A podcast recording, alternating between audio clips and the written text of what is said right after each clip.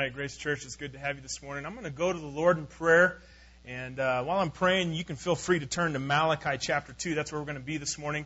But if you would, join me in prayer as we get ready to, to dive into God's Word this morning. Father God, we love you. We thank you for this day. We thank you for all that you've done for us, Father. I pray that you would move mightily in our midst. I pray once again that you'd get me out of the way. And Holy Spirit, I pray that you would have liberty to move mightily in the hearts and the minds and the lives of people this morning. I pray that people would leave here having made decisions, having made commitments, maybe even vows to you, Father, to live for you, to give you um, their lives, to follow you with um, everything that they have, and to love you um, with all of their strength, all of their might, and uh, all of their soul. And we love you, God. We pray that you would move in our midst this morning. In Jesus' name we pray. Amen. Amen. Malachi chapter 2. We're going to be looking at verses 11 through 17 this morning. And uh, those of you that are visiting here for the first time, my name is Justin Ross. I'm the lead pastor here. It's an honor to have you with us. And we have been praying for you this week. Um, actually, the staff is committed every morning when everybody gets here. We spend the first uh, hours of our time together in prayer. And uh, man, it's been uh, awesome to see how God has used prayer uh, to move mightily. And I believe uh, the power of prayer was evidenced last Sunday. You know, I want to start by thanking God for the amazing response that we had last Sunday in our service. We saw four people take a very courageous, brave, bold step of faith by being baptized. And they weren't even prepared to be baptized. It was spontaneous at the end of the service, and it was amazing. It was, it was an immediate response of obedience to the Holy Spirit of God. And it was incredible. It was incredible to see the Holy Spirit work in such a way. And I said it last week, and I'm going to say it again. Church was never meant to be a spectator sport, all right? You were created to worship God, and when you step out in acts of courageous faith, it blesses the heart of God.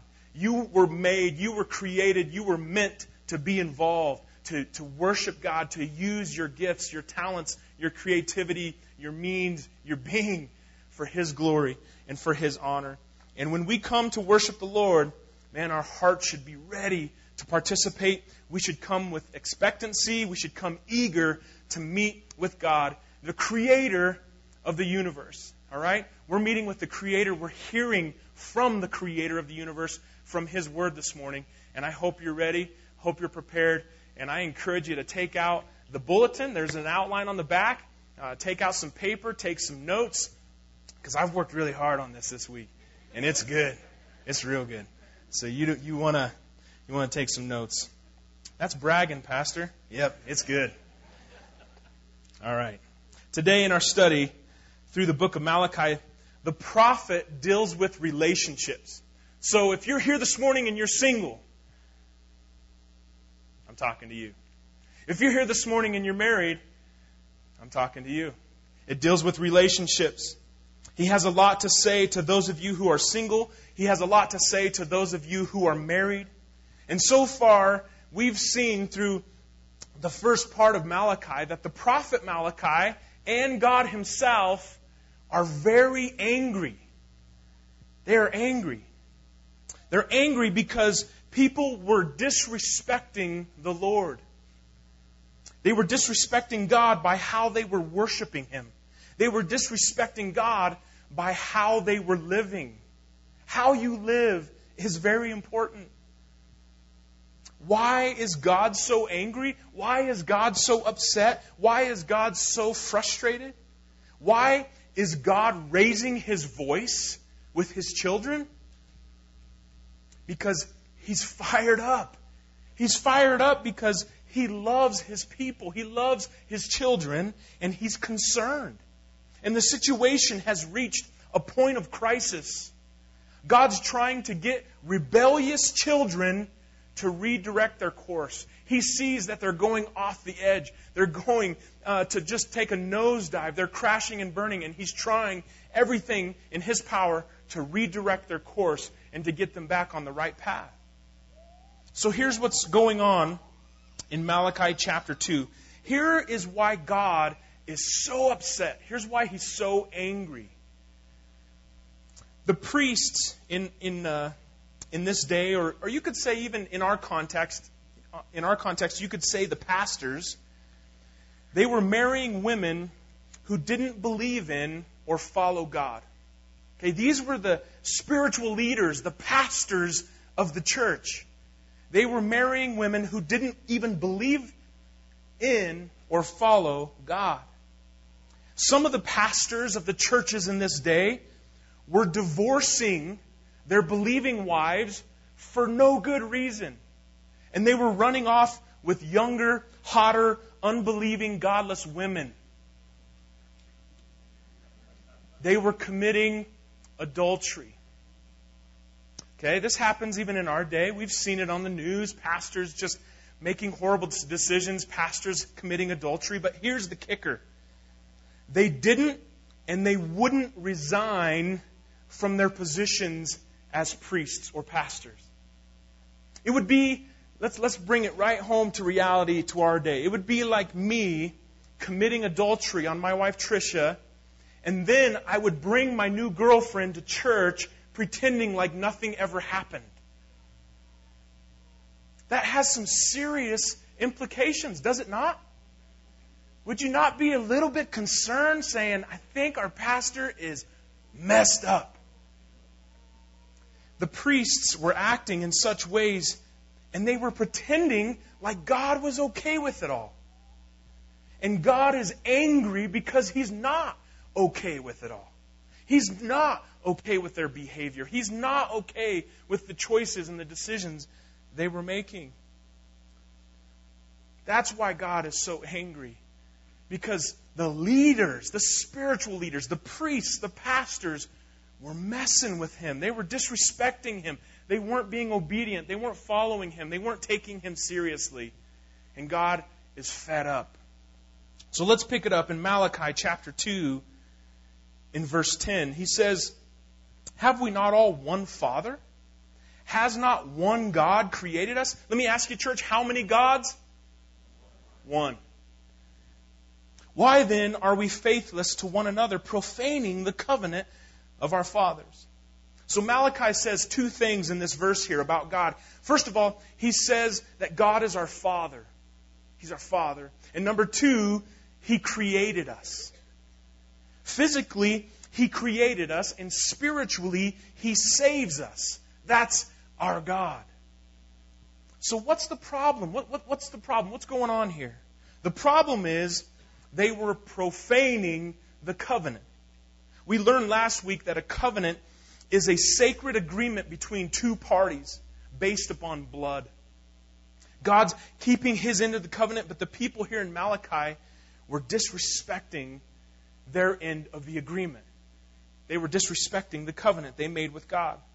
See, God says, from the very beginning we learned, God says, I love you. I have always loved you. I vowed to you. I adopted you. I'm, I'm your father, and you're my child.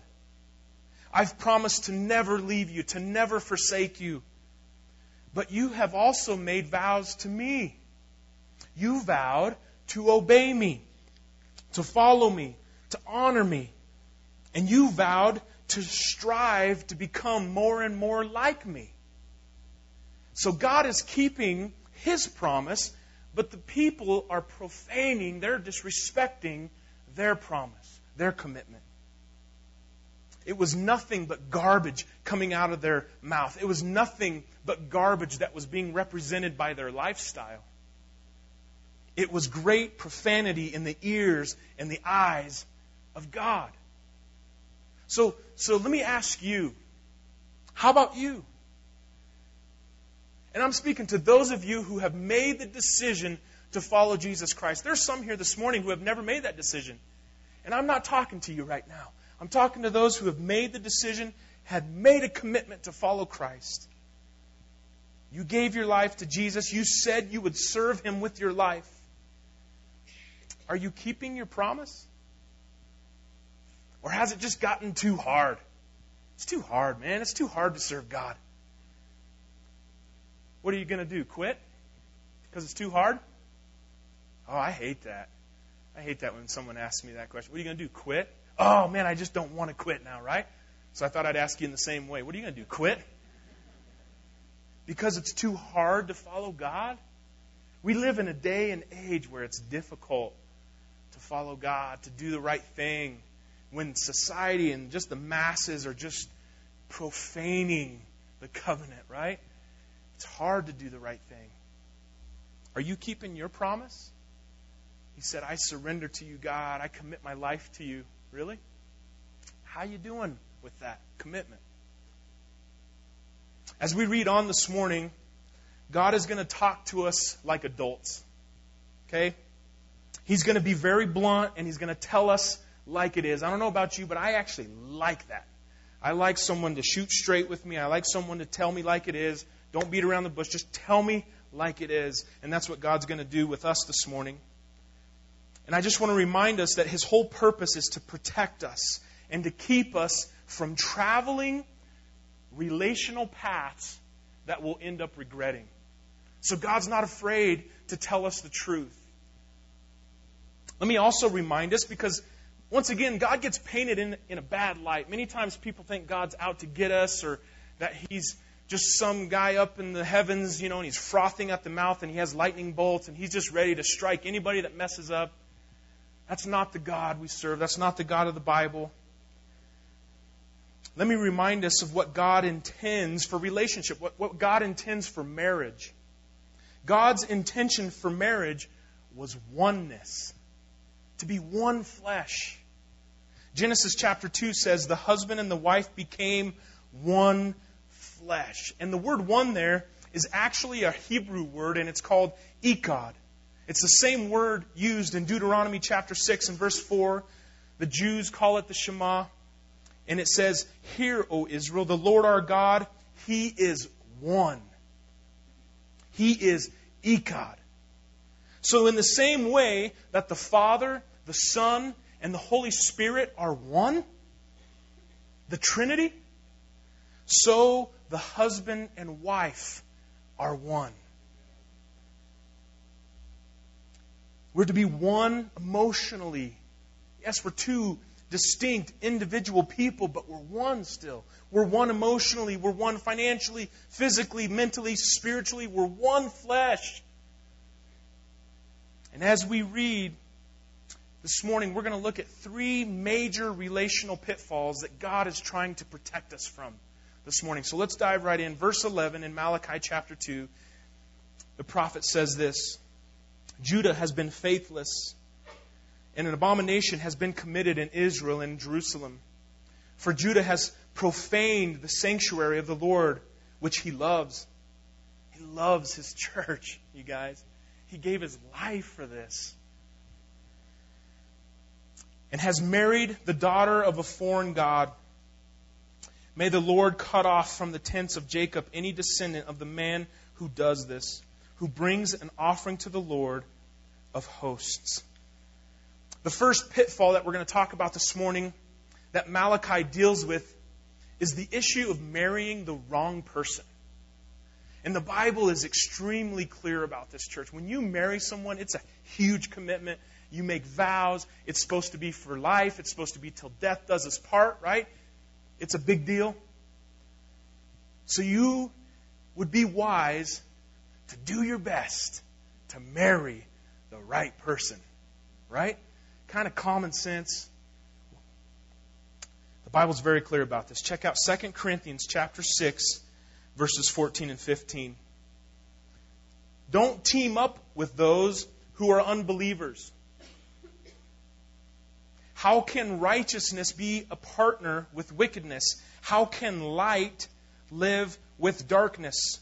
What harmony can there be between Christ and the devil? How can a believer be a partner with an unbeliever?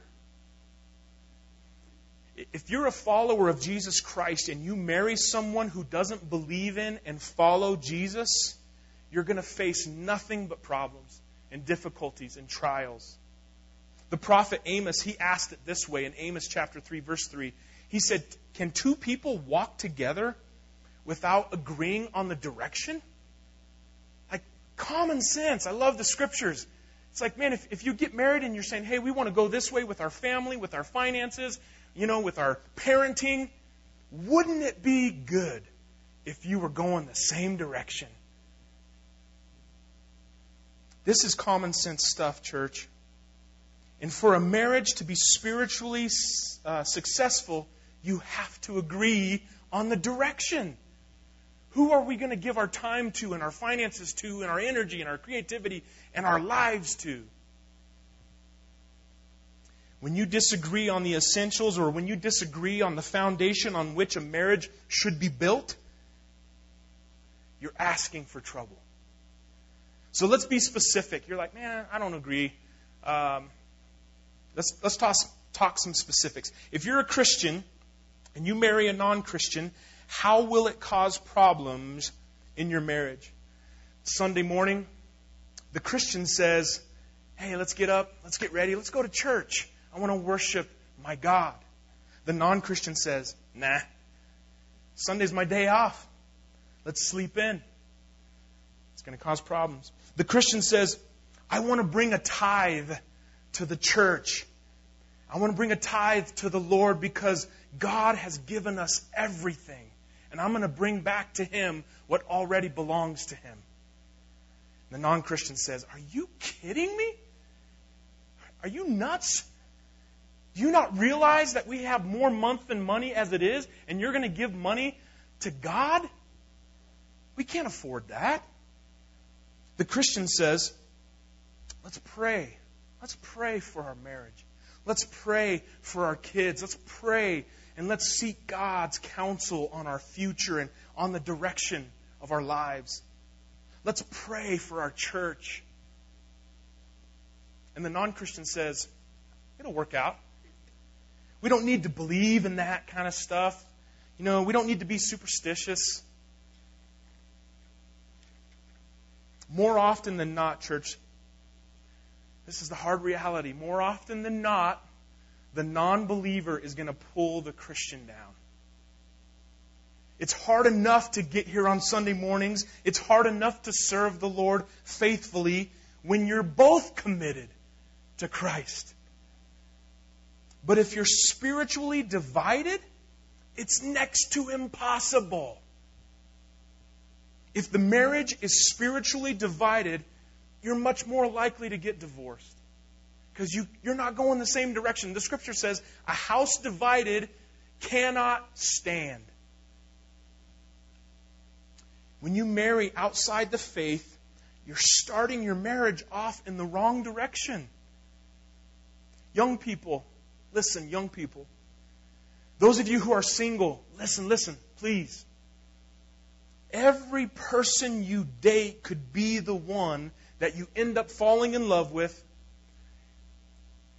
and if you marry someone who isn't a child of the living God, you're marrying someone who spiritually is a child of the devil. Like, this is, man, Pastor, this is hardcore here. Okay, don't take my word for it, please. Okay, because I can be an idiot. But listen to the words of Jesus in John chapter 8, verse 44. He says, if God were your father, you would love me. Because I have come to you from God. I am not here on my own, but He sent me. Why can't you understand what I'm saying? Man, I've been sitting in church and it, it's like a foreign language. Why can't you understand what I'm saying? It's because you can't even hear me. For you are children of your father, the devil, and you love to do the evil things he does. I don't know about you, but I don't think you want to marry the daughter of the devil, right? Or the son of the devil. No matter how cute she is. Man, I don't talk about having some in law problems, right? Like Thanksgiving and Christmas, that's going to be awkward. Not to mention Easter, it's going to be weird. You may be thinking, so, so how do I find the right one? How do I find the right one? The best way to find the right person is to be the right person. You attract the lifestyle you live. So before you say, there's no good men out there, I've heard that. Oh man, there's no good men out there. I just give up. Make sure you're a good woman first. Before you say that, okay? Once again, God is giving us these guidelines to protect us, to keep us from harm, to keep us from a life full of misery and regret. And let me say this as well. Two Christians can get married and the home can still be spiritually divided. Just because you're a Christian doesn't mean it's all going to work out good. Okay? You have to be unified. You have to be one flesh. You have to be going the same direction. So, my counsel to you is before you get married, have many conversations about the direction that you want to go with your life. You need to be on the same page before you say the vows. You need to have a lot of conversations before you get married. So, you want to have kids? You better make sure that she wants to have kids. So, you want to be a missionary to Africa? you better make sure he wants to be a missionary to Africa. Because the more united you can be before you enter marriage, the better off you'll be after the vows have been made. Does anybody agree with me? Thank you. But, church, I, I totally get it. Totally get it. We're not perfect. I realize this. Many of us have already entered into a marriage with someone who is not a follower of Jesus Christ. And I don't want to leave you sitting here completely hopeless this morning. May I just take a moment to encourage you. If you're in that situation and you've married an unbeliever, someone who doesn't follow Jesus, can I encourage you for just a moment? I want to tell you a story. My best friend growing up, his name was Jeremy Wilkinson. Um, our friendship, he barely made it out alive. I barely made it out alive. All right? He was a, just a fantastic friend. He's actually now a pastor in Virginia. But his mom was a Christian. His dad, Jay, was not a follower of Jesus Christ. And for 25 years, I'm going to say it one more time 25 years, Jeremy, his mom, Tana, who had a great spiritual influence in my life, and his sister, Amanda, wanted nothing more than to see Jay come to Jesus Christ. A while back, I had the honor of sitting in Jay's home. And uh, I got to listen to him share how he came to the decision to follow Jesus Christ at the age of 59. Uh, it, it was an incredible afternoon. Jay told me before salvation, he just didn't want to bow his knees to Jesus Christ. And that sent chills down my spine because you know what? That's what it boils down to. That's why people don't want to follow Jesus. They can give every argument, but it boils down to the fact they just don't want to bow their knees to God. He said he wanted to watch, he wanted to read, he wanted to do whatever he wanted to do. He didn't want to follow God because he knew that that meant he had to surrender his will to the will of God, and he wasn't interested in that. It was over a cup of coffee when his son Jeremy simply asked him, he said, Dad, where are you at with God? And Jay responded, he said, I don't know where I'm at with God but I think I'm ready. I think I'm ready to bow my knees to Him. I'm ready to follow Him with my life. And in a little coffee shop in Virginia, they prayed, and Jeremy was able to lead his dad, his father, to the Lord. Unbelievable experience, man. For 25 years, people were praying for Jay, and at the age of 59, he surrendered his life to Jesus Christ. If you're married to an unbeliever, don't lose hope. Don't give up. When I was sitting in their home, Tana, Jay's wife, said that she had to realize she couldn't save Jay. She couldn't force him to follow Jesus. She had to allow God to save Jay in his timing. The Wilkinson family, they baptized Jay in the Animas River. And his life was forever changed because of Jesus, but also because of a wife who didn't nag him to death, but patiently loved and prayed for and served Jesus by serving him. Man, it's always amazing to see a man who wanted nothing to do with God get changed by the power of God. Man, I've been in church, I've been in ministry a, a long time, and that never gets old. Seeing someone come to faith in Jesus Christ. Man, I'm just it just never gets old. Jay told me that he wants to be like Caleb in the scriptures. He wants the second part of his life to be a thousand times greater than the first part of his life. The fact is, church, there is grace and hope on the other side of failure. There's grace and hope on the other side of bad decisions.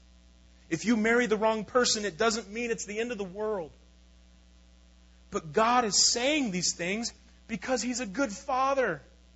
And He's trying to catch us on the front end. And He's saying, hey, marry the right person. Take your time. Ask a lot of questions. Have many conversations. Do a background check if you feel like it, you know? Blood samples. Marry the right person. It'll save you a lot of headaches in the future. I was just kidding about blood samples, okay? The reality is, it's easier to get into debt than it is to get out of debt. It's easier to get into a relationship than it is to get out of a relationship. It's easier to fill your schedule than it is to fulfill your schedule. It's always easier to get in than it is to get out. Be careful. Come on, we can, re- we can receive that, right? Be careful. Be careful. Take your time. Marry the right person. The first time. The second major relational pitfall that Malachi deals with is he talks to those who were ignoring their vows. So let's continue to read in verses 13 through 15, Malachi chapter 2. And the prophet says, And this second thing you do. Number two, you cover the Lord's altar with tears, with weeping and groaning, because he no longer regards the offering or accepts it with favor from your hand. But you say, Why does he not? Because the Lord was witness between you and the wife of your youth, to whom you have been faithless, though she is your companion and your wife by covenant. Did he not make them one with a portion of the Spirit in their union? And what was the one God seeking? Godly offspring. So guard yourselves in your spirit, and let none of you be faithless to the wife of your youth. Church, there is no deeper commitment outside of your commitment to God that is deeper than the commitment to your wife. Not to your business, Fellas, if, if you're sleeping right now, wake up. I need to say that. Not to your business, not to your church, not to your reputation, not even to your friends. It's to your wife. It's critical. And God takes vows very seriously. God takes the vows we make, the promise of marriage, very seriously. So I, I say again, take your time. Don't be rash in your commitments. And when you make a vow, you had better mean it. Proverbs 20 25 says, It is foolish and rash to make a promise to the Lord before counting the cost. God's giving you permission right here to wait, to ponder, to count the cost before you make vows, before you make major decisions. Think it through. What's the implications? What's this mean for you and your commitment and your life? Don't rush into something. Don't be pressured into a relationship. Make sure it's right. Take your time and enter into a marriage having counted the cost, knowing full well what you're committing to. Pastor, it sounds like you're trying to scare us away from marriage. I'm not. I'm just saying, hey, Make a good decision. Think through it. Go into a marriage with your eyes open. Don't be so infatuated that you get through the honeymoon stage and you're like, oh my goodness, what have I gotten into? I'm trying to protect you from that. God, the good, perfect Father, wants you to have a godly marriage. He wants you to have a godly home, and His whole intention is because of legacy. It's not just you and your life and poof, it's gone. It's you and your life and the decisions that you make affect generations to come. It's about legacy. Psalm says that children, when a husband and a wife have children, Psalm says that they're like arrows. Okay? Arrows are weapons that are used to shoot the enemy. God has given us children as his weapons of warfare in this wicked world. Arrows. Arrows to go out and defeat the enemy with the love of Jesus Christ, with good works, with truth. Sons and daughters of God. That's what God intends. That's what He's looking at. He's looking at legacy. He's looking at children who are being raised up in the ways of God so that they can go out and accomplish great things for God. Keeping your vow is close to the heart of God because of legacy. What you do affects future generations, and what you do affects the spiritual battle taking place all around us. God wants us to raise up children to be difference makers. He wants arrows. Mom, you're, you're kind of feeling unfulfilled in your role as a mother. Can I just remind you of how critical that role is? You're raising up the next generation. It's, it's extremely, extremely critical. We honor moms here because of their role. It's so critical. Fathers, you're kind of thinking that your role as a father is unfulfilling, it's not that important, you're feeling kind of mundane. Come on, man, you're raising up warriors for the kingdom of God. Take it seriously. God wants us to raise up children to be difference maker, makers. He wants arrows. So, are you raising up children of God? Are you living out in front of them what it means to love God, what it means to love people? The people here in Malachi, they were continually making one horrible decision after another and then they expected God to bless them. Sounds like America, right? God, I know we're not living for you, but bless us anyways. Come on. They were asking the question why, why doesn't God hear our cries? Why isn't He responding to my broken heart? Why? You know? God said, in spite of your offerings, in spite of your many tears, I don't hear it. I don't receive your offerings because actions do speak louder than words. And your hearts are black. So I ask the question what, what could they have done in this day and age? What could they have done to be in right standing with God? And I ask the question what can we do? Say, man, my, my life has been the wrong way. I want to get it on the right path? What can I do? What they could have done then, what we can do now is repent. What you can do is you can turn your back on sin and you can go full steam at Jesus Christ. Let us test and examine our ways. Let us turn back to the Lord. Let us lift our hearts and our hands to God in heaven and say, we have sinned and rebelled. Unrepentance, choosing to just roll around in the mud of sin, it's, it's always going to diminish your worship of God. God won't receive it. Actions do speak louder than words. So, how do you repent? Let me quickly give you three tools to help you with confession, with repentance. Okay, first of all, I would highly recommend that you take a moral inventory. Just reflect, journal, write it down, look at your life, and, and just think about where you've gone astray, what path you've taken that has been wrong, and take a moral inventory. Psalm 139, verses 23 and 24 says, Search me, O God, and know my heart. Test me and know my anxious thoughts.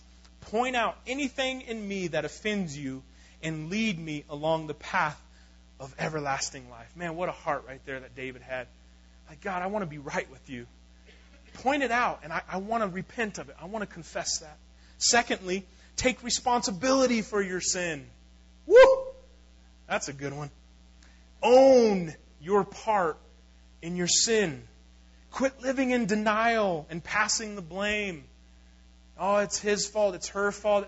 Come on, man, take ownership, take responsibility, own up to your sin and confess your sin. And lastly, ask God for forgiveness and then accept his forgiveness. 1 John 1 9 says, But if we confess our sins to him, he is faithful and just to forgive us our sins and to cleanse us. Ah, doesn't that sound good? Cleanse us from all wickedness. And when God points out your sin, own it. Say, God, I'm guilty, and confess it and ask for forgiveness. Church, I encourage you, turn from your sin and turn to Jesus Christ. Confess your sins to be spiritually healed. The last pitfall that we're going to deal with this morning is a big one. And it's the issue. Malachi went right, I'm going to say, to the source of the problem. He went right to the men. And he said, You know what? You're not loving your wives. Look at verses 16 and 17. For the man, he's calling them out. Malachi's bold. He's not afraid to confront. He says, For the man who does not love his wife but divorces her, says the Lord God of Israel, covers his garment with violence, says the Lord of hosts. So guard yourselves in your spirit and do not be faithless. You have wearied the Lord with your words, but you say, How have we wearied him? By saying, Everyone who does evil is good in the sight of the Lord, and he delights in them. Calling evil good. It just wears God out or by asking, Where is the God of justice? So I ask the question why is God calling out the men? Why is He speaking to the husbands?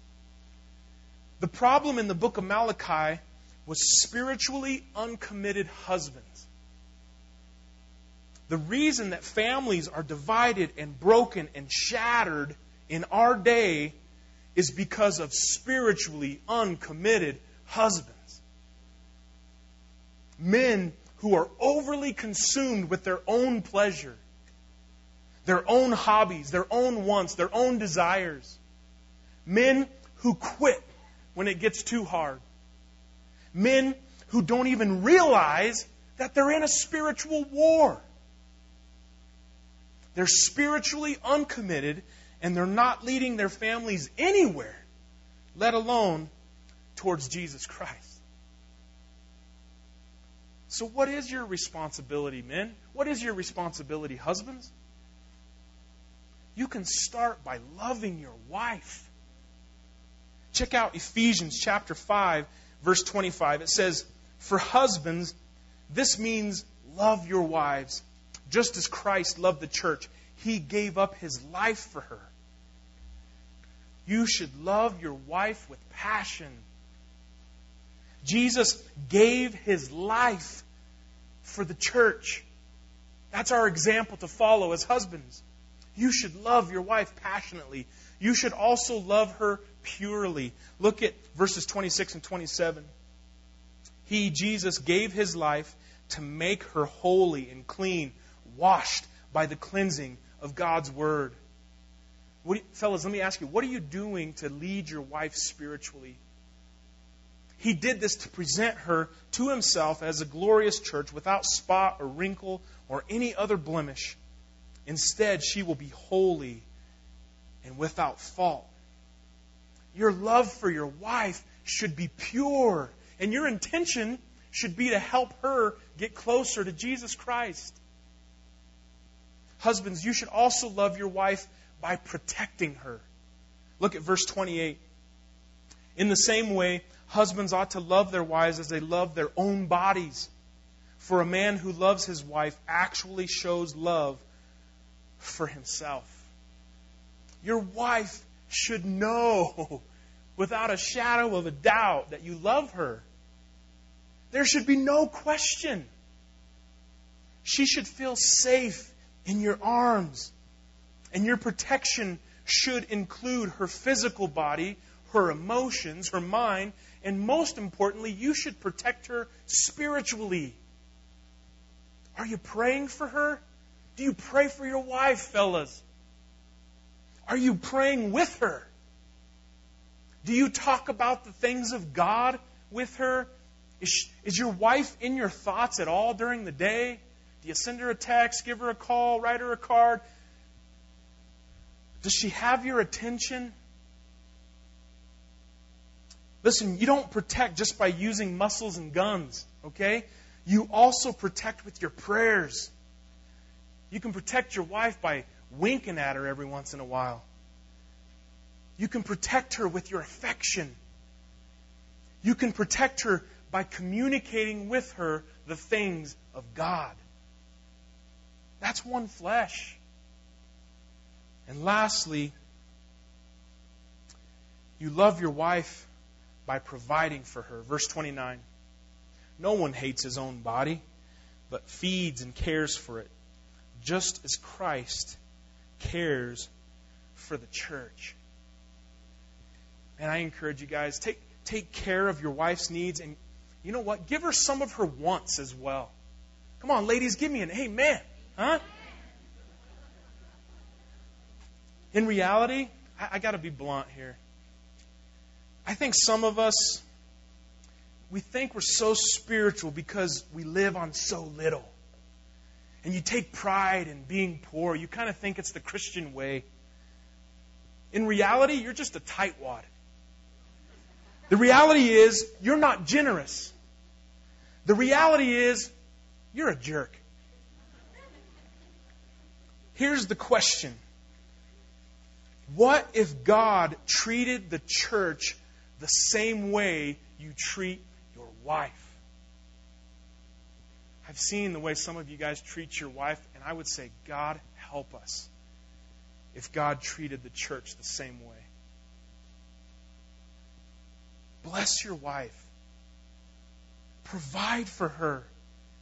When you love your wife in such a way, it blesses the heart of God. It blesses Him. He loves seeing that.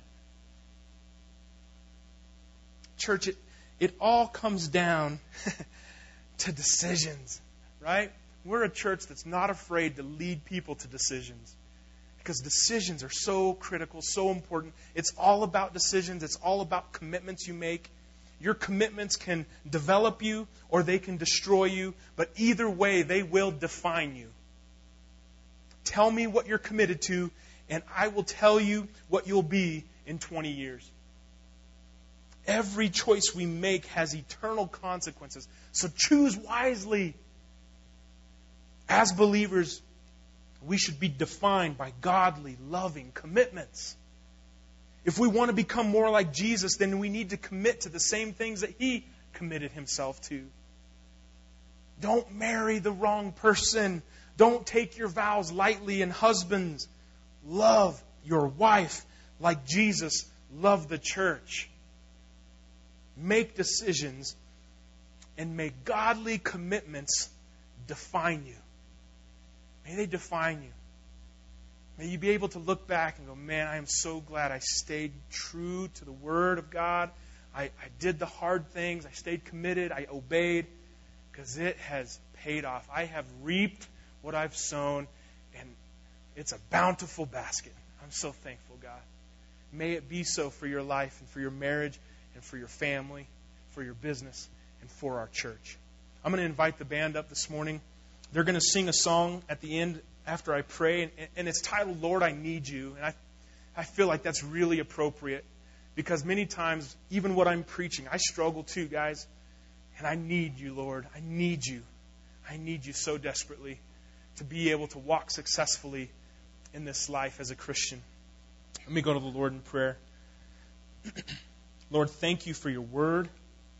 We want to be a compassionate people we also want to be a biblical people. I pray for the marriages in Grace Church. I pray we would keep our Bibles open in our marriages. I pray we would be one in our marriages, confessing sin, repenting together, and allowing the gospel to do its redeeming work. I pray for our children. I pray that they would be raised up in godly homes. And I pray starting right now, they would begin living for the Lord as young people, as children, even. I also pray for those who have been divorced, those who are single parents in our uh, congregation this morning. And, and life can be very hard. And I pray that they wouldn't hear this as a message of condemnation, but rather they would be encouraged and that they would begin today making decisions that honor you, Father. And Lord, for those who intend to be remarried, I pray that they would marry loving Christian spouses. In the name of Jesus, we pray. Amen. I'm going to ask that we all stand this morning and let's just sing out and worship. Use this time to pray, use this time to reflect, um, use this time to make some decisions, okay?